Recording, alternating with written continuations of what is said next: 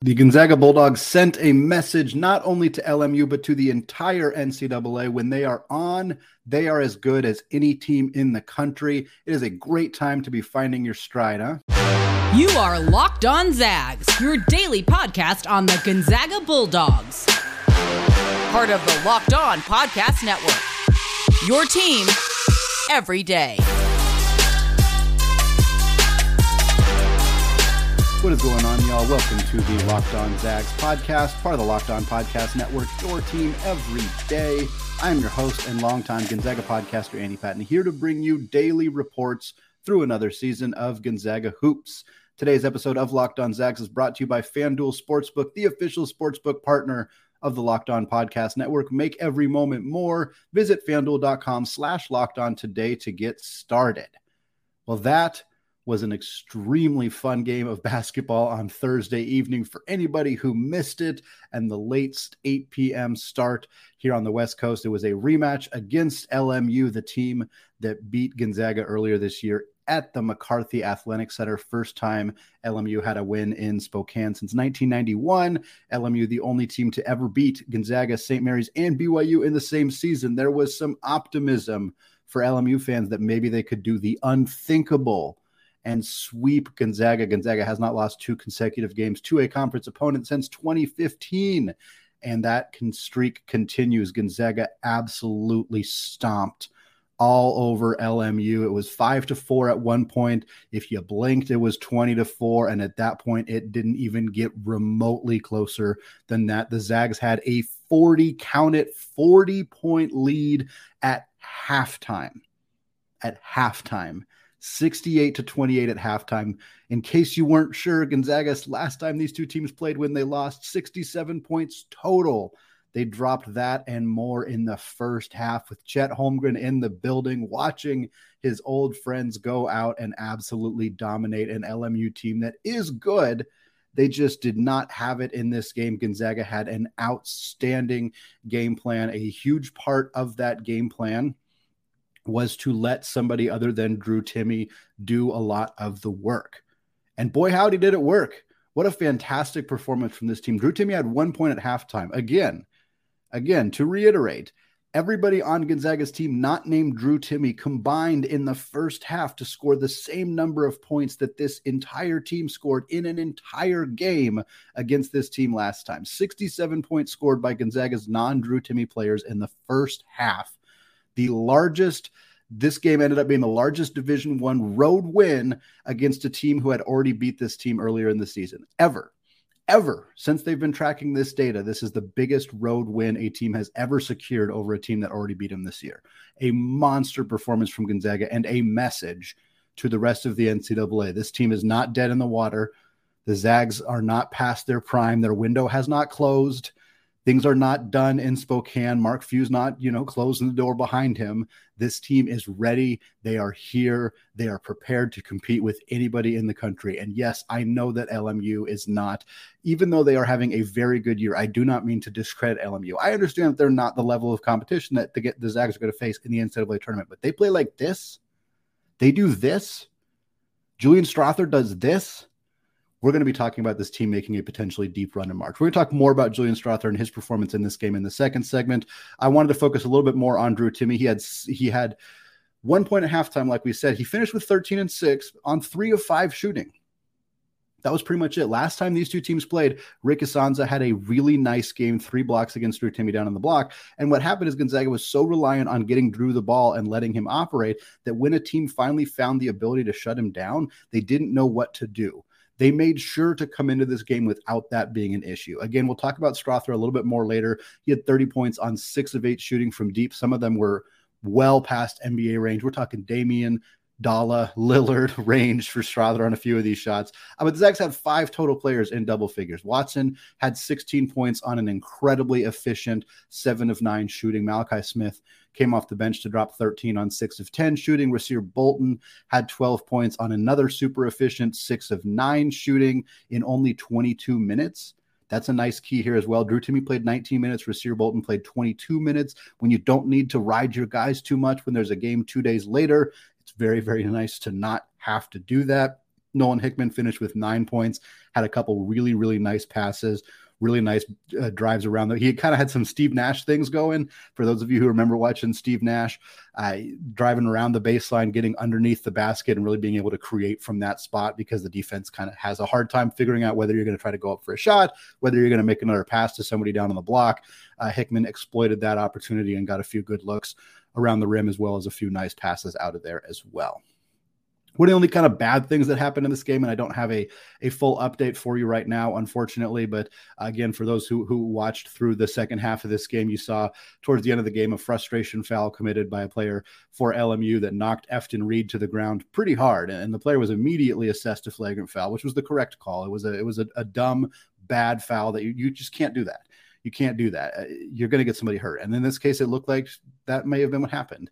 Efton Reid got up pretty gingerly. He was holding his back, he was holding his leg. It was a little hard to tell on the broadcast exactly where he was hurting, but he was he wasn't moving too good. And that's something to keep a really close eye on for the Zags. Uh, obviously, Efton is not somebody who's playing big minutes on a night to night basis, but he is an integral part of what this team does, and they're going to need him in March. You need that depth you need to have somebody like that who can come in and give you good minutes if a Drew Timme gets in foul trouble, if an Anton Watson gets in foul trouble, if there's some ineffectiveness by some of those guys and you just need a big body dude to go in there. Maybe you need Efton to go in there and commit a few fouls. Like that's that's a legitimate strategy that teams could use. And Efton coming in and and you know banging around with some guys for a little bit is something I could see absolutely happening in the NCAA tournament. I think he's capable of playing at that level. I don't, you know, he's capable of, of being somebody who contributes to this team in March, and they really need him.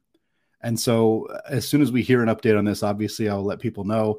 Uh, hopefully, it's it's minor and he's just bruised and banged up a little bit. Maybe they they don't play him on Saturday against Pepperdine. They hopefully will not need to play him there if he is not at 100% health. So that's something to kind of keep an eye on. And then, and then, yeah, like I mentioned, the Zags getting to rest starters was huge in this game. Colby Brooks and Abe Eagle got in on the action, the two walk ons for the Zags. Colby Brooks had one of the prettiest moves I have seen from anybody on Gonzaga's team this season a Euro step down on an in transition where he managed to just stop on a dime, plant his right foot, glide through the air around the basket, and finish with his left hand. It was perfection. If you haven't seen this highlight, go check it out. You'd be shocked to find out that Colby Brooks is a walk on on this team. He looked really smooth in that play. Uh, Abe Eagle had an incredible backdoor pass to Malachi Smith. Just everybody was getting in on the action. About the only guy we didn't see in this game was Dominic Harris, and I received a lot of questions on Twitter. I received emails about this, people wondering what was going on with Dom. Here to dispel anything that people might be worried about. Dom was sick. This has been confirmed by Theo Lawson of the Spokesman Review, who tweeted it out before the game, who tweeted it out as confirmation after the game. It's also confirmed by Sean Harris, Dominic's father, on Twitter on Friday morning, who said Dom is sick. So there's there, this is not a story right now. I, I know people were concerned: is he looking to transfer? Is he not traveling with the team anymore? Is there some frustration, et cetera, et cetera? No, that's not the case right now. Dom is sick. He did not travel with the team. That is all that we know.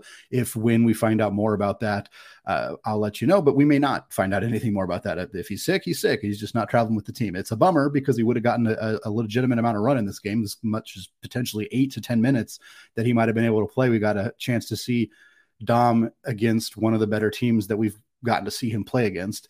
But unfortunately, that was not able to come together for him in this game. Hopefully, he gets healthy soon and we'll get to see him in the Chicago State game potentially, or at least the WCC tournament uh, if he does not come back uh, for that final week of the regular season. Last note here before we move on uh, St. Mary's did win. they were up about 20 against San Diego uh, and ultimately nearly blew that one. San Diego came all the way back and they made it a three point game. Zags gained ground in KenPom, uh, but they do not gain ground in the actual standings. Still one game back heading into that game next Saturday on the 25th against the Gaels. It's going to be a really, really fun one.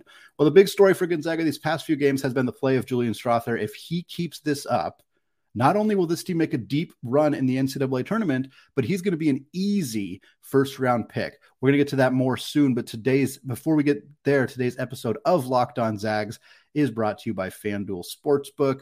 The midway point of the NBA season is here, and now is the perfect time to download FanDuel, America's number one sportsbook because new customers get a no sweat first bet up to $1,000. That's bonus bets back if your first bet doesn't win. Just download the FanDuel Sportsbook app. It's safe, secure, and super easy to use.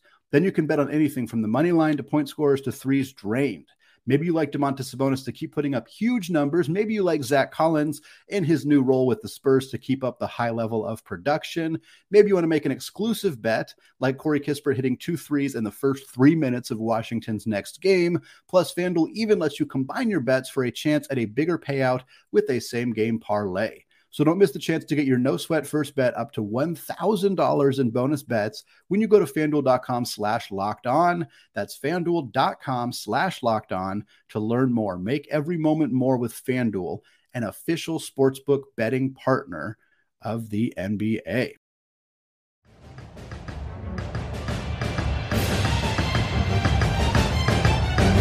All right, segment two, still Andy Patton, still Locked On Zags. want to thank all of you for making Locked On Zags your first listen of the day for your second listen today. Check out the Locked On College Basketball Podcast. It's fantastic content with experts, insiders, other Locked On hosts talking all things college hoops five times per week. Locked On College Basketball. It's available on YouTube and wherever you get podcasts. We're talking Julian Strawther here in the second segment. A monstrous performance from him against LMU on Thursday evening. Really, I want to talk about his performance, and I also want to talk about what Gonzaga's offense looked like in this game. I thought this was an incredible adjustment by Mark Few what happened in the first game against LMU, and we kind of already touched on this a little bit in the first segment, but Gonzaga got overly reliant on Drew Timme. This has been an issue for this team this year in a lot of ways, and it's kind of a chicken and the egg conversation.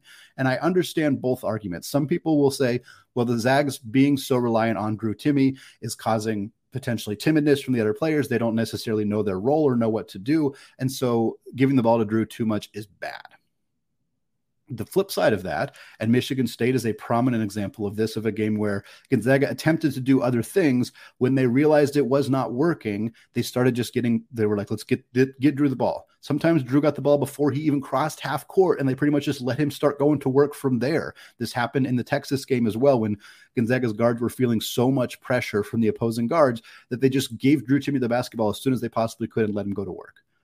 So in some cases, people will say, well, you just need to get Drew the ball because nobody else could step up. And in some cases, people will say, well, Drew Timme getting the ball so much is why those other players are not stepping up. Again, it's a chicken and the egg conversation. That is what bit Gonzaga in the butt against LMU last time. LMU was playing a lot of single coverage. The Zags thought we can just get Drew Timme the ball, let him go to work, and Drew struggled. It happens. Players are allowed to have bad games. I thought that LMU's game plan against Drew Timme was very solid. Rick Issanza played a really, really good game. Michael Graham played a really, really good game. Both those guys had three blocks in that game for LMU. But in this game, you could tell Gonzaga was not was ready to do something different. The ball was moving around much more. It was flying around the perimeter. Players were moving more. And Drew, he was involved because he's always involved. Because even if he's not touching the ball that much, again, he only had five shot attempts in this game. But even if he's not getting as many touches, him constantly moving around the block, getting position, fighting for position, that is where LMU's defensive focus is. So they're worried about what Drew's doing. Understandably, he's a national player of the year candidate, and everybody else on Gonzaga's team is moving, cutting, flashing, doing all of that stuff, and they're getting open looks. And then Julian Strawther just couldn't miss in this game. Five threes in the first half, six total threes for him in this one. Like we said, 30 points. He was hitting from everywhere. He's pulling up one foot behind the line, two feet behind the line, four feet behind the three point line. He's getting fouled on three point attempts. And part of why that's happening, Gonzaga got a ton of and one attempts in this game. Three point attempt and ones, cuts to the basket where they got fouled and one. Part of that is because they were just a step quicker than LMU in every facet of this game. You would hope they would be. They have a more talented roster. They have more talented athletes on their team. But this game, they exploited that. They went out and got open looks because they were moving, because they were cutting, because they were faster and quicker and more decisive than LMU's defense. They they had to play reactionary. They could not impose what they wanted to do on the defensive end of the floor. That's what happened in the first game. Gonzaga was playing right into LMU's defensive strategy. In this game, they completely flipped the script. Julian Strawther monster game for him. And really, it's been a monster few weeks for him. We've talked so much on this podcast about how critical it is for Gonzaga to have a secondary scorer step up and show some consistency. Julian's still not quite there, but over the last six games, he has scored 25 or more points in three of them. Three of the last six games, he has scored 25 or more points. Now, one of those games he had eight, one of those games he had 10, one of those games he had 12. So again, we're still He's not quite steadily in that 15 point per game range. But when you get 25 in three or more games, one of them was 40. One of them was 30. The other one was 26. Over the last six games, Strawther's averaging 20.7 points, four and a half rebounds. He's shooting 51% from deep and 58% from the field on, or excuse me, from two pointers on the field. So he's about 60% from inside the arc, about 50% from outside the arc, uh, 20 points per game, four and a half boards. Obviously, the 51% from three is probably not going to maintain for the rest of the season. I suppose that it could I think that's a little unlikely. He's more of a 40, 42% three point shooter, but for a six game stretch to just get nuclear hot and shoot 50, 50 plus percent is not surprising. But it's more that he's making really good decisions with the basketball. He's not showing timidness. He's not passing up good looks to try to get Drew Timme the basketball. He's playing within the flow of the offense whether that was a conscious decision by the coaching staff to encourage more of that type of behavior, whether Julian took matters into his own hands and said, Look, I can score on these guys. I'm just going to do it. I don't know what exactly the situation is, but it is clear since that Portland game that Strawther has been given more autonomy, more of a green light to go get buckets. Him scoring 26 against BYU was really, really critical. They needed it. They needed him to step up down the stretch and put put the ball in the hoop, and he did it. In this game, he helped bury LMU immediately with a really, really strong performance. I talked about Julian Strawther and how this would impact his NBA draft as well. And that's kind of what I want to talk about here. Julian Strawther has continued to maintain a spot in the second round of most mock drafts. We are in mid February right now. The draft is in June. So there is a lot of time for these things to change. A lot of time.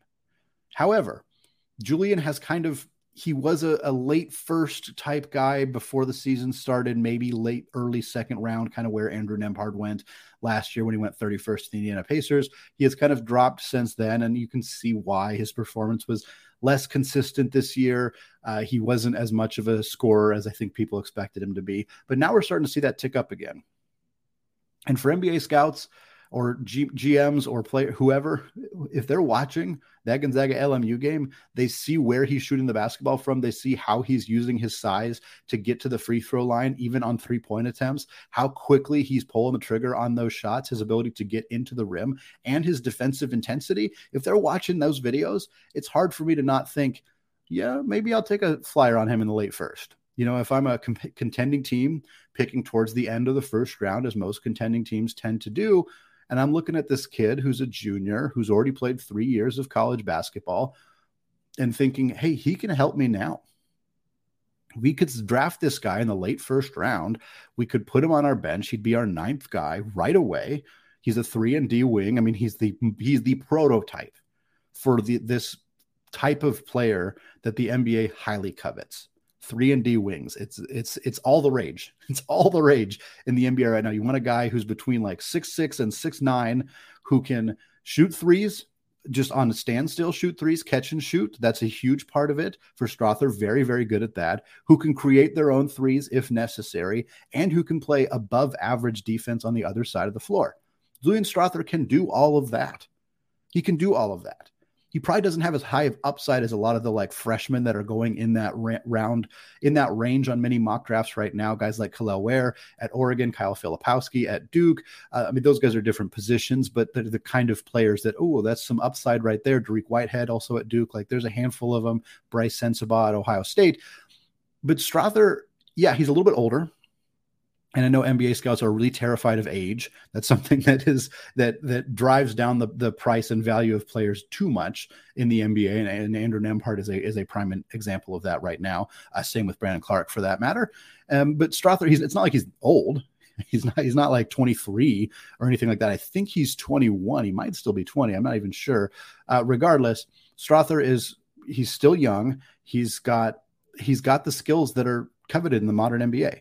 So to me, I don't know how if if you're I, know there's a lot of talented high upside players they're going to be available in like the, the 20s and the 30s but the team's picking right there. They may not want a 19 year old who's three years away from competing. They may want a guy who's going to help their team right now. If i'm in the late first round and I'm, I'm trying to win a championship the next season i don't think i want a 19 year old kid on who was on a bad duke team this past year. I think i want the 21 year old guy who especially if he continues to play like this has proven, hey, I have the skills to be an NBA player right now. I can be that guy that you want me to be. To me, that makes the most sense. I think Julian's, when we get into NBA draft season, when we're actually in the combine and we're doing all that stuff and he's doing all the testing and showing out like that, I think that'll help his draft stock kind of continue to boost up. I have maintained that I don't think he is coming back next year, although that is still an option for him. And it's, it's far from a guarantee that he's not coming back. But more performances like this, more tape like this that NBA scouts and general managers can watch, and a, a, solid performance in the NCAA tournament. And bam, I think you're looking at Julian Strawther as being the next Gonzaga player selected in the first round of the NBA draft. All right, closing out the show, looking ahead to Saturday's game against the lowly but very talented Pepperdine Waves and what the Zags to do, need to do to secure another victory right after this.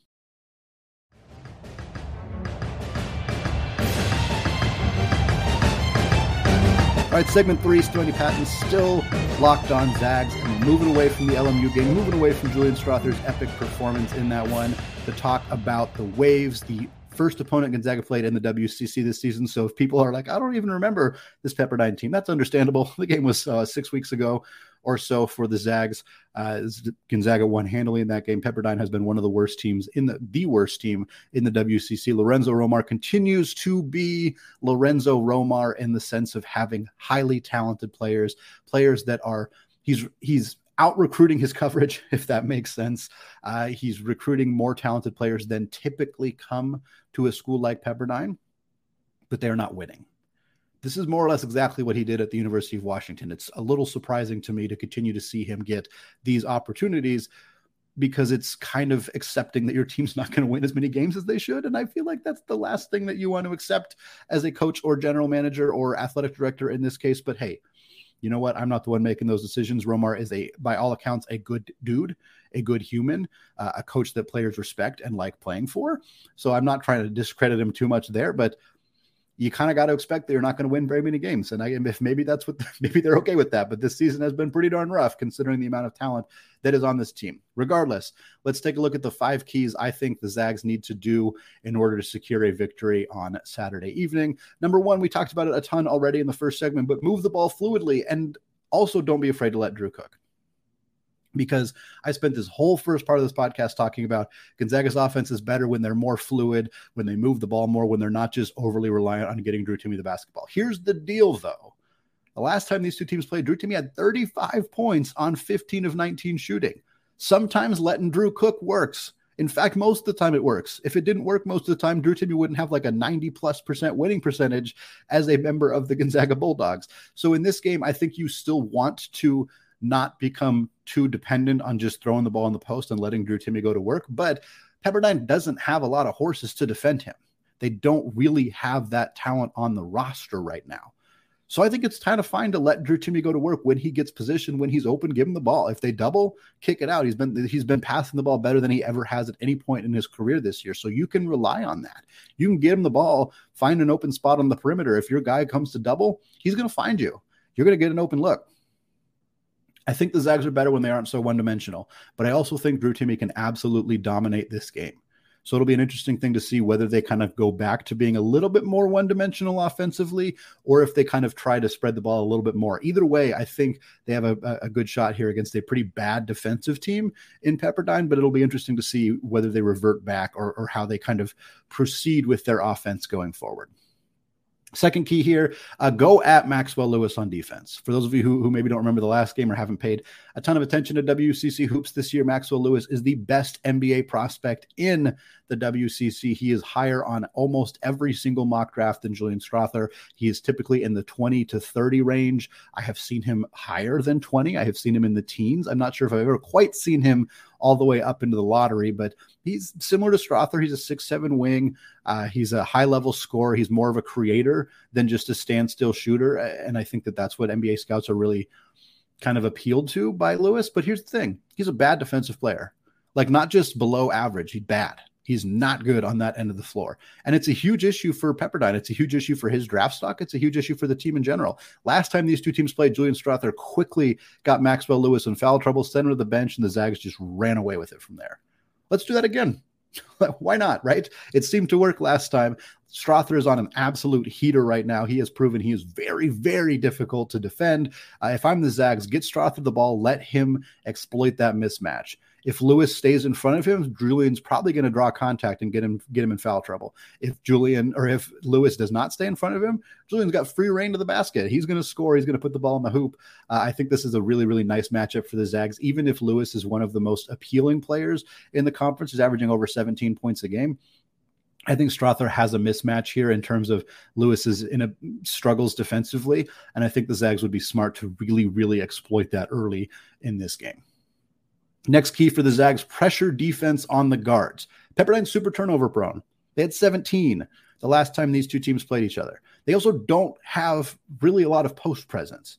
So for Gonzaga, I think it's a good idea to just put a lot of pressure on the guards, get up in their grill. Houston Mallette, very, very talented young player. He's a sophomore, he's a team leader, really, really good player. Maxwell Lewis, we already kind of talked about him. He's fantastic as well. He's six seven, six eight, so he's he's not really a post player for them. He's just a big wing that they have on their team. Mike Mitchell Jr. is their other guard. He's a very very good passer as well. And but they're, they're, the presence down low is not really there. So I think for Gonzaga, pressure the guards, get Anton Watson out on the perimeter, get Hunter Sallis out on the perimeter, force those guys to make mistakes, force those guys to make turnovers because if they have to, if they do get past Gonzaga's guards, yes, Gonzaga doesn't have a ton of rim protection. You got Drew Timme down there, you know, using his body, putting his hands up, but there's not a lot of other players who are going to kill you down there. So I think I'd rather put pressure on those guards, make them turn the basketball over, see if you can get out in transition, which is key number four. Try to play in transition. We've talked about this a ton this year. Many, many games. One of the keys has been play in transition, and it's rarely happening. Gonzaga is struggling to get out in transition this year. Part of it is not having the dynamic outlet passers and guaranteed rebound suckers like Chet Holmgren. Part of it is not having a point guard like Andrew Nembhard, whose ability to get out in transition and make throw ahead passes is just second to none, uh, quite honestly, in terms of Gonzaga point guards in history. But in this game, Pepperdine is 10th in the country in tempo. 10th in the country in tempo per KenPom. They're going to get out and run. They're going to go. Teams that try to run with Gonzaga usually fail. It doesn't work very well. If Pepperdine attempts to do that here in this game, I think it's going to become a boat race. And this is what we saw last time. Gonzaga scored over 110 points, uh, and Pepperdine scored 88. It's probably going to look similar to that. It's going to be a fast paced, short possessions, go, go, go type of game. I think that favors the Zags. And I think that they should I think it's smart that they got rest on Thursday. That Drew Timme played 19 minutes. That Rasir Bolton played 22 minutes. Those guys are going to be more rested, going to be more ready to go. Get out in transition, make beat this team at their own game. Because I think that Gonzaga has the athletes, they have the horses, they have the talent to outrun Pepperdine, even if they are one of the fastest teams in the country. And finally, my last key for the game here in this one let's have a big Ben Gregg game. Efton Reid may not play. Again, I'm not trying to break any information here. I don't know the specifics on his injury. It's probably going to be a game time decision, so we probably won't know until right before the game against Pepperdine. If Efton Reid does not play, if Gonzaga gets out to an early lead uh, and Drew Timme gets some rest in the second half, we could see a lot of Ben Gregg. He might play 20, 23, 25 minutes in this game. Maybe not, but maybe so. And I we haven't seen a huge Ben Gregg game in a while. He has continued to be a high energy, great offensive rebounder. He's continued to be that player. Statistically, he's been a little quiet. In his last eight games, he's averaging under four points, under three rebounds per game. Just hasn't really had that. I don't think he scored in double figures in about a month. I think this is a good game for him to do that come in, stretch the floor, force Pepperdine to guard a player that's different than any other player on Gonzaga's roster as a 6'10 guy who can shoot. Uh, because Efton may not play in this game, he might get some extra rest. I think it gives the Zags an opportunity to, to let Ben cook in a sense and really play significant minutes, uh, get him more involved in the offense. He's going to be a big part of what this team does going forward. And while I don't want to look ahead of this game, certainly, if Gonzaga's up in the second half by 15 or 20 points, let's get Ben involved give Drew some rest, give Anton some rest. Don't play Efton if he's not 100%. So let Ben do his thing. Let him prove why he deserves a significant role uh, as a Zag next season. All right, that is going to do it for day and for this week. Plenty more fantastic content coming your way later this week. We are going to do mailbag. It's going to come out late on Monday as I'm going to be out of town. But if you have questions, please submit them ahead of time. I'll get them into that show. You can find the podcast wherever you get podcasts. Go leave a review on iTunes, leave a comment on YouTube, subscribe on YouTube if you haven't done so yet. Also, subscribe to the Locked On College Basketball Podcast. As of this writing, we are three subscribers short of 500. So please go hit that subscribe button there if you haven't done so yet. Thank you all for listening. Have a fantastic weekend and go Zags.